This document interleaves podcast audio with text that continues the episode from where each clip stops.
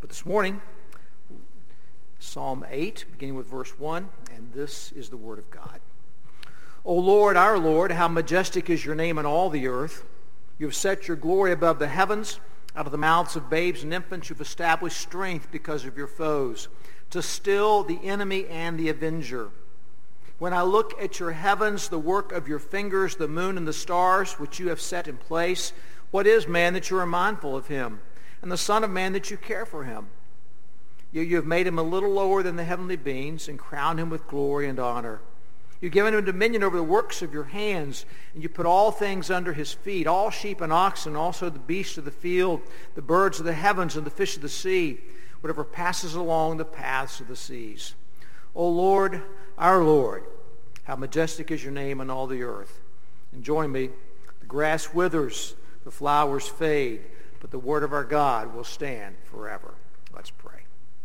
Father, we're so glad this morning that we have before us the very word of God and that is true and is certain. And we're asking for your Spirit to help us now to, to understand what you're saying here, Father, about this timeless question. And so we ask for your help, and we pray in Jesus' name. Amen. It's a haunting question, really one that will receive many different answers here in the uh, 2021. I mean, what is man? What are humans? Uh, why is God mindful of us? Why does God care about us? And what difference does our answer make? Maybe it's the 1600 who died in Haiti from the recent earthquake that makes us stop and think. Maybe it's the ongoing battle with COVID that so many face. Maybe it's the crisis of identity that many are struggling with across our nation today. Maybe it's the violence epidemic in our cities today.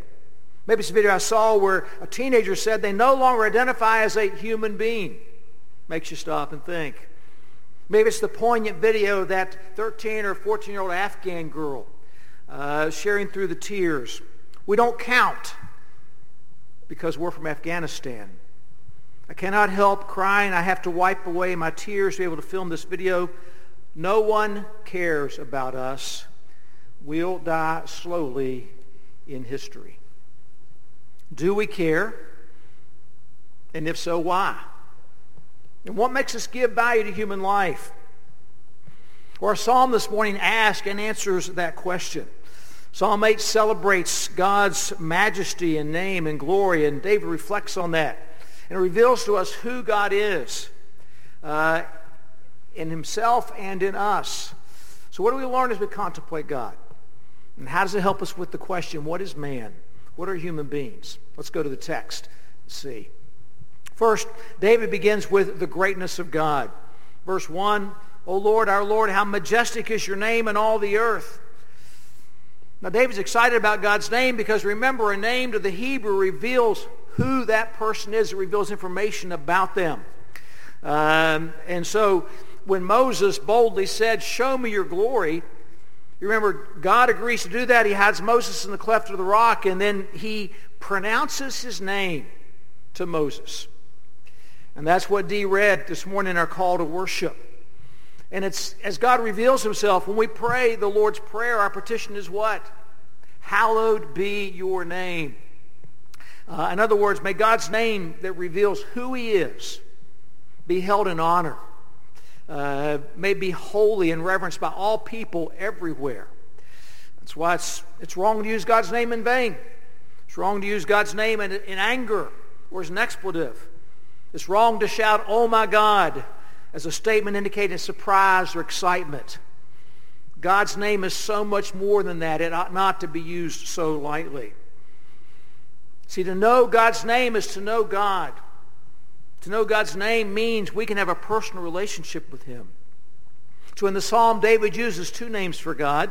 First, you have Lord in all uppercase letters. That's Yahweh, God's covenant name, by which he's made himself known to us, sometimes written as Jehovah. The second word David uses is, is lowercase, and that word for Lord just means sovereign master or ruler. So God's the sovereign ruler of the universe. And he's the covenant God who's come near to us in the person of Jesus Christ. The Hebrews were so superstitious about God's name, they would not even say Yahweh. But David has no such fears. He has no trouble using the name of Yahweh in worship, nor should we because God's name is to be celebrated, is to be praised, because it is a majestic name. David desires that name which is uh, for all the earth be known in all the earth. So there's a great mission statement here. The second thing David does is he goes to the greatness of God's universe. Second part of verse 1, you have set your glory above the heavens.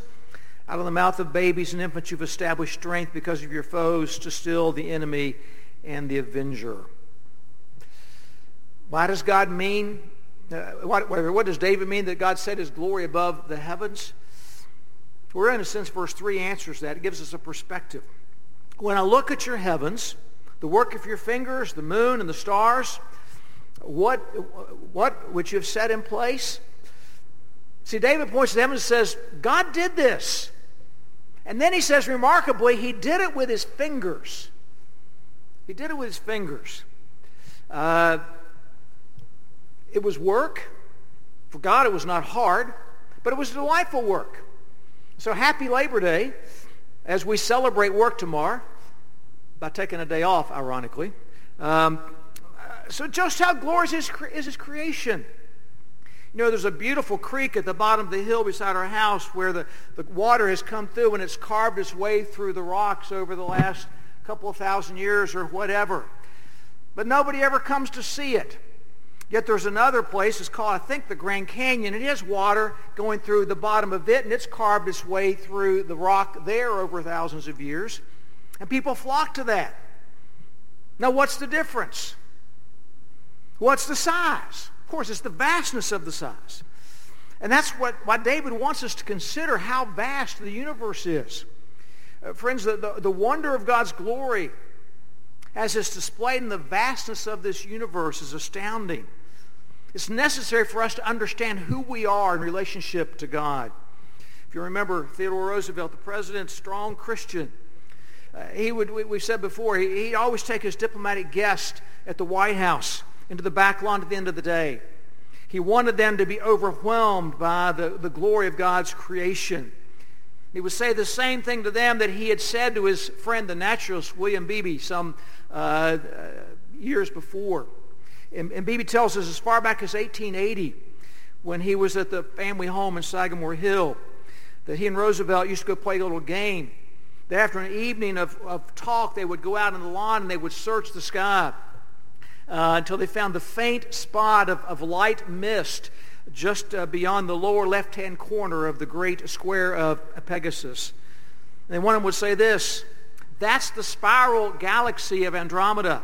It's as large as our Milky Way. It has a hundred, it's one of a hundred million galaxies. It consists of one billion suns, each larger than our sun. And you recall Roosevelt would grin and say, now I think we are small enough. Let's go inside and go to bed. Friends, that's why the 20th century evangelist Vance Havner suggests that America's sick today. He said, she's gone indoors. Uh, he said it was probably a sad day when uh, uh, the uh, humans discovered the, that you could have a ceiling. Uh, now, why is that? Uh, well, he moaned the average young person can give you a lot of information about sports or music or whatever, but what about the world of, of birds and brooks and blossoms? We miss out a lot today by being inside. You can drive through the neighborhoods on Saturdays or in the evenings, and you really don't see that many children outside. Now remember, what did David say? God's glory is above the heavens. Solomon would later say, the heavens cannot contain God. Uh, there's no way our minds can get completely around our incredible God and his works of creation redemption. That's what Thomas à Kempis said. If the works of God could be easily be grasped by human understanding, well, they could not be called wonderful or too great for words. Yet we're privileged to praise. And that's what David's doing. So he has this, this statement here about babies. Praise coming from the lips of children. And this is the verse Jesus takes, and he quotes this verse to justify the response of the people when he enters into Jerusalem that Palm Sunday. See, when people come face to face with the glory of God, Either they flee in fear or they fall down in worship because of the relationship with him. When Jesus refers to this verse, it really angers the Jewish leaders because Jesus is claiming the praise for God is actually an accurately praise for him. Note that the psalm says that he's ordained the praise, and as Jesus receives and accepts that praise, he's calling the Jewish leaders standing around there enemies of God. It's probably they were pretty upset. Friends, we're not God's enemies when our relationship is with Jesus Christ.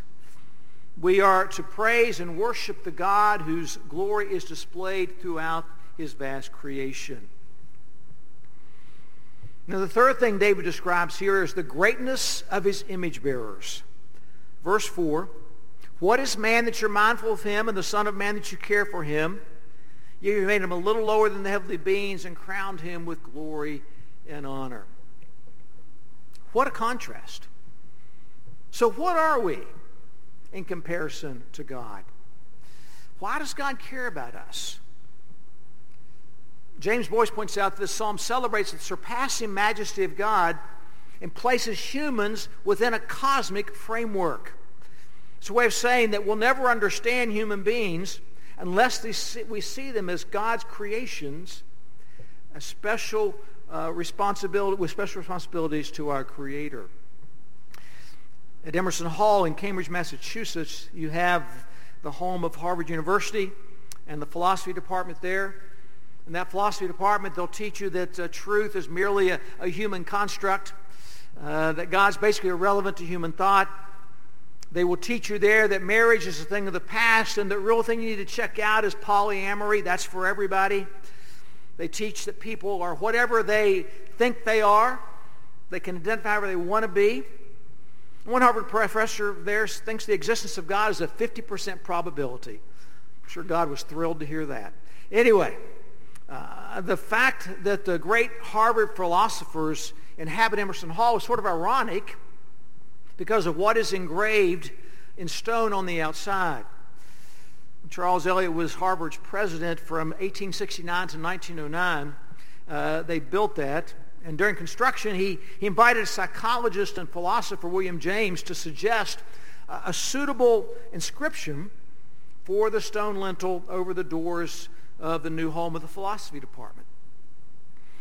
So James reflected for a while, and then it's in Eliot a line from the Greek philosopher Protagoras. Man is the measure of all things. Now, James never heard back from Eliot, so his uh, curiosity was piqued when uh, he spotted the workers working behind a, a, uh, a, canvas up there. One morning, the scaffolding they worked on, the canvas was gone, and inscription said, in giant letters, What is man that thou art mindful of him? He replaced Eliot's suggestion with words from Psalm 8 that call us to humility before God and weakness when compared with the greatness and the power of the Lord. And it's between those two lines that there's the great distance between a God-centered and a human-centered point of view when it comes to life. Just point out, by the way, Harvard has a new head chaplain, and he's an atheist. There's a word for that. Go back to that word from last Sunday. All right? So in comparison to the vast universe and God, we're like nothing. But notice something. The text says we're made a little lower than the heavenly beings, meaning the angels. In creation's order, God is spirit, angels are spirit, and we are spirit and body. And we're crowned with glory and honor as the only beings in the universe made in God's image. And it's significant we're not compared to animals here, but to angels. Look rather instead at verse 6. You have given him dominion over the work of your ha- works of your hands. You put all things under his feet, all sheep and oxen, and also the beasts of the field, the birds of the heavens, the fish of the sea, whatever passes along the paths of the seas. We are made with dominion over the animals. We're not equal with animals. We're not just a little higher than animals. paraphrase Jay Kesler, we must all think of ourselves as a little higher than animals. The world's view is something that we've seen in any natural history museum, an ascendancy of primates, some little jumping creatures, and then eventually some lumped over with their, uh, humped over with their knuckles dragging and finally standing erect. And then when we see that final naked ape, embarrassingly like us, the world says, this is my heritage. This is where I came from. I'm a little higher than these animals. Taylor says he wouldn't debate the fact that human beings are mammals. We carry on the mammal processes, in, in, ingestion, digestion, absorption, uh, sensitivity, reproduction, all those things. We do them without consciously thinking about them, just like the animals do.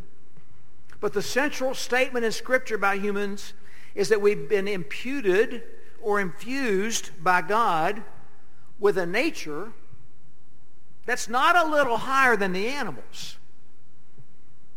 No, it's just a little lower than the angels. We need to grasp the dignity of humanity. Now, the world doesn't think this way. I guess we're picking on Harvard today, but they've got a physicist, Paul Horowitz, and he has dedicated his life to searching for extraterrestrial life. All right? Uh, and he says this, why does it? I feel nearly certain that any civilization we contact will be far wiser than we. To think we're the best the universe could imagine? The mediocrity of it all. Mediocrity? Friends, we bear the image of God. We're not mediocre. We're made a little lower than the angels. We're rulers. We have God likeness. We have a dominion mandate given to us. We are his stewards. We are the caretakers of everything he's made. God's made it to be all under our feet. He's made us kings and queens on this earth, uh, ruling in his place. It's right to marvel at the human beings he creates. So what are the implications of this? How we look at animals. They are not our peers. Has your dog ever prayed for you? I know your cat hasn't. All right? Has your dog? Have you ever watched chimpanzees? What do they do? Someone said, you know, they sit there and they pick fleas off each other all day. Really? That's who we are? They cannot read books. They cannot write books. They cannot engage in worship. Animals are not humans. But the second implication is how we look at fallen human beings. John Piper points out we cannot worship and glorify God, the majesty of God, while treating his supreme creation with contempt, whatever color or whatever age or condition that creation might be. We cannot starve the aged and glorify God. We cannot ignore the physically challenged, the mentally challenged, and glorify God. We cannot treat human pregnancy like a disease and glorify God. We cannot dismember preborn children and glorify God. We cannot gas the Jewish or Roma humans or allow genocide to uh, continue among the Uyghur people and glorify God. We cannot be racist based on skin color and glorify God. We cannot be prejudiced against ethnic groups and glorify God. We cannot glorify God, friends, whenever we treat the supreme creation with contempt. And we cannot ignore our responsibilities as dominion over creation to be workers, to glorify God. Again, God's a worker God. God anticipates that we'll be workers. Again, tomorrow's Labor Day. Work is a privilege. And as we carry out our responsibilities, you see, we point people to God in whose image we're made. And then David comes back full circle in verse 9. He reaffirms the greatness of God. O Lord, our Lord, how majestic is your name in all the earth.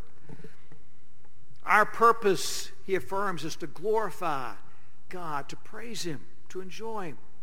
Alexander Men was the Russian Orthodox priest who was martyred back in 1990. And he said, some ants build, some ants sow and later reap the crop, and some apes fight and have wars, although they're not as cruel as people are. But nothing in nature except for man ever tries to think about the meaning of life. Nothing climbs above its natural physical needs. No living creature, except for the human, is able to take a risk, even the risk of death, for the sake of truth. Thousands of Christian martyrs are a unique phenomenon in the history of our solar system. And what is that truth? Emphasize one particular word here, and the word is our. The reality is that he is our Lord. He's the God who's established a covenant with us. He's made us to be people. The truth is that the name of God reveals him as Savior, as Redeemer, as Emmanuel, God with us, Jesus the one who saves. The eternal God affirms the value of humanity by becoming one of us, taking on a human body forever and a human nature, while at the same time being fully God. As Hebrews 2 tells us, again using these same verses from Psalm 8, this eternal God, Jesus, Emmanuel, lived among us. And our task is to become more and more like Jesus, not more and more like animals. Hebrews, by showing us these verses, point to Jesus. They, they show us the only perfect human being who ever lived. The only person who ever got it right when it comes to being human. So we see the astonishing dignity we have made in the image of Christ. We're the highest point. God chose to become human. To paraphrase Dick Lucas, we should consider the, the pattern of perfect humanity that Jesus has left us. He shows us what it means to be a real human being. It's part of the reason for our current Sunday night study. In the Gospels, to be sure, we see Jesus as God. We see him as Savior. But he also shows us as human, how we are to live. Jesus was a man's man. He was comfortable ministering to 12 men. He was also home among women who supported him, who were with him at the end when the men were not. Jesus was at the home with little children. When he was 12 years old, he was comfortable among theologians. He could take the greatest truths about God and use stories with simple language and teach such that a child could understand. He spoke to the crowds and individuals. He was comfortable among the religious elite like Nicodemus and the outcast like the woman at the well. He dines with the rich and with the poor. He taught with words and he acted with deeds. He was a man of prayer and a man of action turning those tables over. He was all powerful to rule and willing to serve. He was a man of joy, man of sorrows. What are we to be? Look at Jesus, and we will see what God intends for us to be, fully human. And Jesus gave his life for us. And he calls on us to believe in him and what he did for us on the cross in order that we might have a relationship with him. Friends, in one sense, that's the most natural thing in the universe for us to do because that's what we were made for. A relationship with God. Only sin has ruined it. But it's that very sin that Jesus died for. That's what we must believe. So I would ask you, do you believe? See, the God who created the universe and made each of us just a little lower than the angels and gave us dominion uh, wants to have a personal relationship with us. Can you say, O oh Lord, my Lord? So what about us? Neil Tyson once said, perhaps there's something deeply encoded within us genetically as human beings that force us to ask the question, what's my place in the universe? How did it all get here? I bet there's not a single person, he said, who hasn't looked up into the night sky and thought those very same questions, unprompted, not in fulfillment of a homework assignment, just by looking up. And so not to look up for the answers to those questions is to deny the most fundamental aspect of human curiosity. Uh, if you're here today and you're not yet a believer, I wonder, have you looked up? If not, look up. Let us share with you, too, how you can know that love. For those who are believers, we know the answer to why we look up. We're made in the image of God. The image of God in us cries out for our Creator. And we recognize that image and we seek to be like him in our work and in our love. So we value human life no matter what.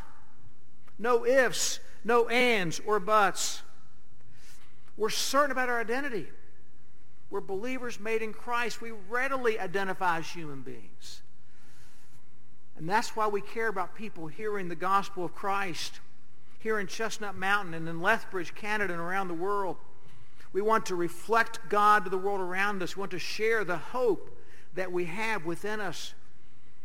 We want them to hear the good news that we're not just a blob of, of atoms randomly stuck together, but we're human beings designed and created in the image of God. And that Jesus affirms our worth by becoming one of us showing us how to be fully human to the fullest sense of the word, and then die on the cross for our sins. So, go outside on the next clear night and look at the stars. Then read this psalm and think about the privilege to be made in the image of God. And then think about the cross. And then join David in saying, Oh Lord, our Lord, my Lord. How majestic is your name in all the earth. Let's pray. Father, we're so grateful for who you are in all of your might and glory and power and majesty. And Father, to realize that you created us in your image Father, we confess that sin has marred that image. We've rebelled against you. Yet, Father, Jesus Christ became human that he might give his life for us. Through Christ becoming Emmanuel, you showed us the depth of your love for us. And Father, you showed us the value you place on us. Lord, is anybody here that doesn't yet know the joy of being able to say, Oh Lord, my Lord, Father, today show them Christ, show them the cross, draw them to him. And then, Father, have us have a, a right perspective as your people of who you are, what it means as we work and as we live and as we love in this world that you've made and given us dominion over. Father, indeed, may your name be held in honor in all the earth. And this we ask in Jesus' name. Amen. Today, as we close, we're going to